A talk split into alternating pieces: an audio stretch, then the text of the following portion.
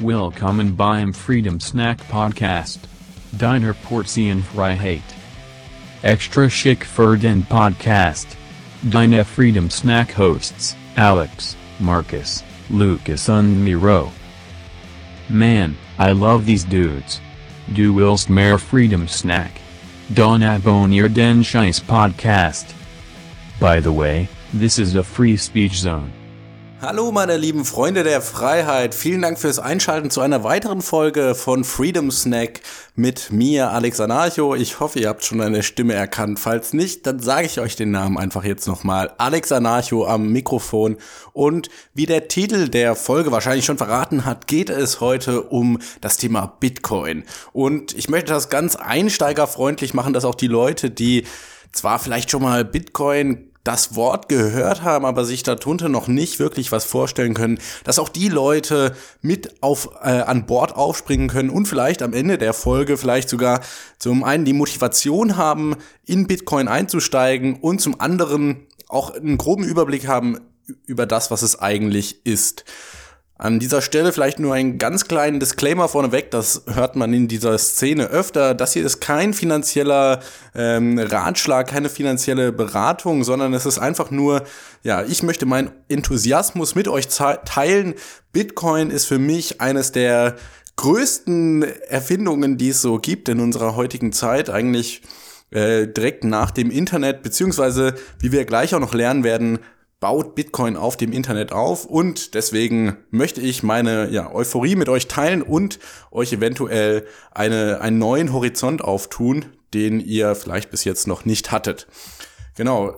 Gleich zu Anfang vielleicht noch, warum solltet ihr mir gerade zuhören, wenn es um das Thema Bitcoin geht? Was gibt mir denn die Kredibilität, darüber zu reden? Und äh, ja, ich möchte mich jetzt hier auch gar nicht als Experten darstellen ich denke, jeder, der sich als Experten bezeichnet, ist definitiv kein Experte. Was so Kryptowährungen angeht, gilt eigentlich das Mantra, ähm, wenn du, wenn du jemanden triffst, der sagt, oh, ich kenne mich eigentlich nicht so gut aus oder ich weiß, wie, dass ich überhaupt nichts weiß, das ist ein gutes Zeichen, weil es ist ein sehr tiefes Thema und für mich persönlich, ich kann nicht programmieren, ja, also dazu sagen jetzt, ich wäre ein Experte auf dem Kryptogebiet, wäre weit äh, hergeholt. Allerdings interessiere ich mich sehr für die ökonomischen Aspekte, nicht nur von Bitcoin, sondern auch generell von der Geldeinheit und viel davon findet sich halt in Bitcoin wieder. Außerdem habe ich im Jahr 2018 ein Jahr lang bei BTC Echo gearbeitet. Das ist ein, ja, das größte deutschsprachige Kryptomagazin eigentlich, was es so gibt in Deutschland und ähm, Genau. Da habe ich als Journalist und Editor und Educator gearbeitet. Das heißt, ich habe viel von dem äh, Content, den es so äh, gibt, aufgearbeitet und für ein deutsches Publikum aufbereitet. Unter anderem habe ich da auch den BTC Echo Podcast angefangen. Den könnt ihr euch auch äh, anhören. Ich werde den Link dazu in die Show Notes packen. Und da gibt's auch die ein oder andere einsteigerfreundliche Folge, beziehungsweise vielleicht auch für die Leute, die jetzt zuhören, die sich schon mit dem Thema auskennen, vielleicht ganz interessantes Material. Gut, also so viel zu meiner Persönlichkeit. Ich habe mich damit lang äh, ein Jahr lang beruflich beschäftigt und ich erzähle vielleicht noch ganz kurz, wie ich überhaupt zu Bitcoin gekommen bin. Und zwar war das auch aus der anarchischen Ecke praktisch, wo mir das zugetragen wurde, und zwar von Stefan Molyneux. Das war äh, relativ früh, ich möchte jetzt nicht lügen, so 2013 wahrscheinlich, wo er, ja, ich habe den Podcast gehört, Free Domain Radio, das habe ich ja auch in meiner anderen Folge schon erwähnt, dass das ein großer Einfluss auf mich war. Und Stefan ist ein Kanadier und er hat halt gesagt, Leute, wenn ihr meinen Content konsumiert, das ist alles kostenlos, dann spendet mir doch was zum Dank. Und ähm, ja, eine Banküberweisung für mich damals, ich war gerade 18 Jahre alt geworden, äh, war, ja, habe ich mir gar nicht äh, durchdacht, wie das funktionieren soll. Und dann war der Schritt zu Bitcoin, dass er auch äh, ja beworben hat auf seinem Podcast, war viel einfacher. Und dann habe ich da eine Bitcoin gekauft und die ihm gespendet. Das waren damals 100 Euro, also nicht super viel Geld. Und äh, so war mein erster Kontakt mit dieser Kryptowährung. Und dann ja, ähm, als ich studiert habe, habe ich meine Bachelor-These letztendlich auch über Kryptowährungen und die Blockchain-Technologie geschrieben. Was die Blockchain ist, das kann ich jetzt leider hier in diesem Podcast nicht erklären. Da schaut ihr dann am besten drüber zum BTC Echo Podcast. Ähm, genau, aber ich habe mich dann im Rahmen meiner Studienarbeit genauer damit beschäftigt und eben dann auch nach meinem Studium bei PTC Echo angefangen zu arbeiten. Für mich ist der interessante Aspekt und das ist wahrscheinlich auch das, was dich gerade im Rahmen der Freiheit an, an, Bitcoin interessieren könnte. Für mich ist das Tolle an Bitcoin, dass es ein Geld ist, was keine zentrale Kontrolle äh, hat, was keiner zentralen kontrollierenden Partei unterliegt. Also mit anderen Worten ein zensurresistentes Geld ist. Und um das Ganze vielleicht zu durchsteigen, zu begreifen, möchte ich kurz erklären, was denn ein Geld ist aus ökonomischer Sicht. Und äh, ganz einfach gesprochen ist das ein indirektes Medium zum Tausch. Und zwar ein universell akzeptiertes Medium zum Tausch. Und zwar bedeutet das, dass äh, du in den Laden reingehen kannst und du legst ein Medium auf den Tisch und das könnte jetzt hypothetischerweise könnte das alles sein, äh, Steine, Muscheln, Diamanten, Gold, was auch immer, Bitcoin oder, oder Papierscheine und ein universell akzeptiertes Medium zum Tausch bedeutet letztendlich nur, dass der Verkäufer dieses Medium akzeptiert und dir dafür eine Ware gibt. Und warum heißt das jetzt indirekt? Na, weil man eben mit einem Medium tauscht und nicht direkt äh, mit äh, handelt. Ja, also ich gehe nicht in den Laden und leg drei Eier auf den äh, Dresen und sag so, jetzt gib mir bitte mein Brötchen, sondern ich gehe eben mit dem Medium zum Tausch in den Laden. Prinzipiell ist es jetzt eigentlich eher oder ist es erstmal egal, was denn dieses Medium zum Tausch ist. Und historisch gesehen gab es auch viele verschiedene Medien zum Tausch, zum Beispiel Tabak, Salz oder eben Gold und Silber. Und Gold und Silber haben sich über die Jahrhunderte bewährt, weil sie eben verschiedene Eigenschaften haben, die ja, es ganz attraktiv machen als Geld. Zum Beispiel sind Gold und Silber sehr haltbar und sie sind auch sehr selten. Das heißt, man kann Gold nicht produzieren. Ja, diese Pseudowissenschaft der Alchemie ist da ja klaglos dran gescheitert.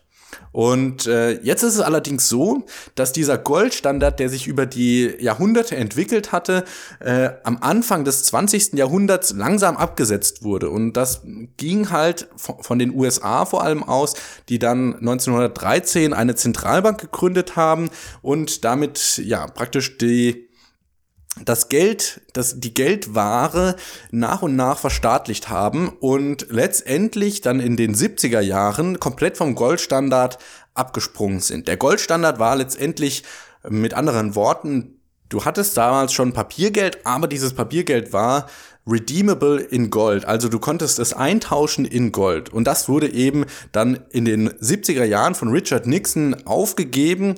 Und seitdem ist eigentlich das Papiergeld, was man als Dollar bezeichnet, komplett wertlos, ja. Und wertlos in dem Sinne, dass da nichts mehr dahinter steht. Also ganz wichtige Erkenntnis eigentlich auch der Ökonomie ist, Wert ist immer subjektiv, ja. Das heißt, klar, der Satz jetzt zu sagen, der Dollar ist wertlos, das ist eigentlich falsch, weil man kann ja mit dem Dollar noch Sachen kaufen und ein gegebener Mensch würde wahrscheinlich auch einem Dollar einen bestimmten Wert zuschreiben. Aber was ich damit eigentlich sagen möchte, ist, der Dollar hat heutzutage eine wichtige Eigenschaft verloren, die er eigentlich früher hatte. Und das ist die Seltenheit.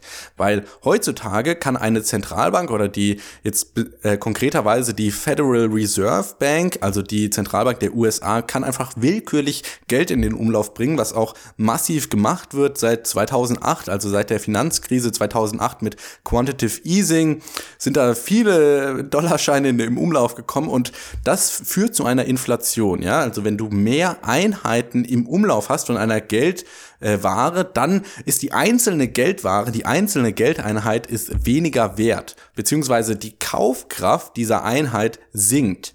Das bedeutet, früher konnte man eine Kugel Eis für 50 Pfennig kaufen und heute kostet eine Kugel Eis ein Euro. Und wahrscheinlich in weiteren sieben Jahren wird die Kugel Eis zwei Euro kosten. Und dieses Steigen der Preise oder das Sinken der Kaufkraft, ja, das ist ja ähm, zwei Sätze, die eigentlich das Gleiche beschreiben. Das passiert eben dadurch, dass die Geldmenge, die Einheit der Gelder äh, oder der Geldware erhöht wird. Okay. So viel zum Thema Geld. Was ist jetzt Bitcoin? Bitcoin, erstmal ganz grob gesprochen, ist ein digitales Geld, was im Internet ähm, existiert und eben ohne zentrale Kontrolle auskommt. Das heißt, Bitcoin hat keine Zentralbank, sondern Bitcoin ist ein Medium zum Tausch, was über Computercode zwischen einzelnen Knotenpunkten im Netzwerk ausgetauscht werden kann. Und bei Bitcoin ist eben das Geniale, obwohl das digital ist, ist es selten. Das heißt, man kann nicht willkürlich neue Bitcoin generieren, sondern das verläuft eben nach einem bestimmten Computeralgorithmus. Und ja, das ist ein riesen Achievement gewesen, als das 2009 ja äh, an den Start ging. Am 3. Januar 2009 wurde das äh, Bitcoin ins Rollen gestoßen, sozusagen von einem unbekannten Erfinder, der Satoshi Nakamoto heißt. Also man weiß, dass das Satoshi Nakamoto war. Wer allerdings tatsächlich dahinter steht, das weiß man nicht. Sehr mysteriöse Geschichte und gibt dem Ganzen auch noch so einen ganzen besonderen Charme, wie ich finde. Aber ja, genau, die Errungenschaft von Satoshi war eben, dass man ein digitales Gut selten macht. Ich meine, wir kennen ja alle, ich habe eine Datei auf dem Computer und ich mache Command äh, C und Command V und schon habe ich sie verdoppelt, also kopiert und äh, das geht eben bei Bitcoin nicht. Und genau, seit 2009 existiert also diese neue Errungenschaft, dass wir ein digitales Gut haben, was selten ist und was aber auch zwischen Menschen auf der ganzen Welt ausgetauscht werden kann. Und als solches ähm, ja, als solches Medium zum Tausch hat Bitcoin eben gewisse Vorteile gegenüber Gold jetzt zum Beispiel, dass es zum Beispiel, weil es digital ist, von Deutschland nach Afrika geschickt werden kann, unglaublich schnell und ähm, da muss dann kein großer Dampfer über den Ozean fahren und Gold herüberschippern, sondern das passiert alles im Internet. Und das Geile ist eigentlich auch, dass da niemand dazwischen schreiten kann und sagen kann, hey, stopp, diese Zahlung wollen wir nicht.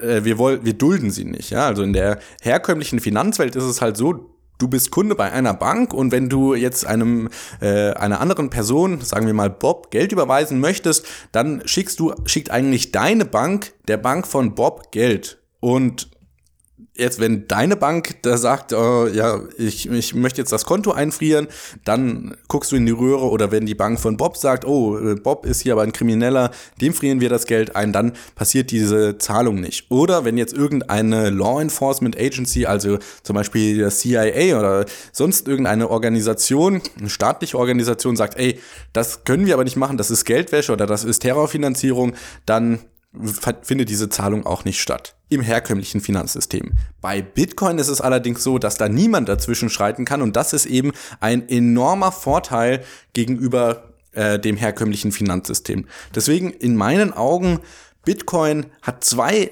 eklatante Vorteile gegenüber dem herkömmlichen Finanzsystem. Auf der einen Seite, dass es von Grund auf selten ist. Das heißt, es kann keine Zentralbank instituiert werden, die auf einmal die Geldmenge erhöht und dadurch eine Inflation vorantreibt. Und auf der anderen Seite diese zensurresistent, dass sich eben zwei Leute auf der Welt Geld schicken können, ohne dass da zensiert werden kann, ohne dass die Konten eingefroren werden kann, Zahlungen gestoppt werden kann oder gar Transaktionen zurückgespult werden können. Und äh, das ist vor allem interessant, wenn wir jetzt mal an Organisationen wie Wikileaks denken, die eben halt vielen ja, Staaten ein Dorn im Auge sind und deswegen gerne mal zensiert werden und auch schon wurden von Mastercard, Visa, PayPal und wie sie alle heißen. Gut, wenn ich dich jetzt überzeugt habe und du möchtest Bitcoin mal ausprobieren, dann empfehle ich dir, geh in den App Store deiner Wahl und lad dir mal die Coinbase App runter. Coinbase ist eigentlich der größte Marktplatz für Bitcoin und du kannst dich da relativ leicht anmelden. Du musst da leider deinen Personalausweis einscannen. Das heißt, du musst dich ähm, ja, identifizieren mit einem sogenannten Know Your Customer Prozess. Allerdings kannst du dann mit der Zahlungsart deiner Wahl relativ leicht Bitcoin kaufen. Ob du jetzt mit einer Kreditkarte oder mit einer äh, SEPA-Überweisung, wie dir das am liebsten ist.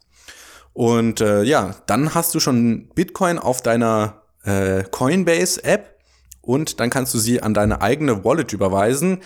Ähm, das ist jetzt ein relativ breites Thema und eigentlich das Format vom Freedom Snack reicht gar nicht dafür aus. Ich würde vorschlagen, Probier das mal aus und wenn du Fragen hast, dann komm doch einfach in unseren Telegram-Chat. Den Link dazu findest du auch in den Show Notes und da kannst du dann mit mir und mit Lukas und äh, allen weiteren dich austauschen Und äh, genau, wenn du also Fragen zum Thema Bitcoin hast und äh, wie mache ich meine eigene Wallet, wie verwahre ich sie sicher, dann findest du die Antworten im Telegram-Chat. Link dazu in den Show Notes.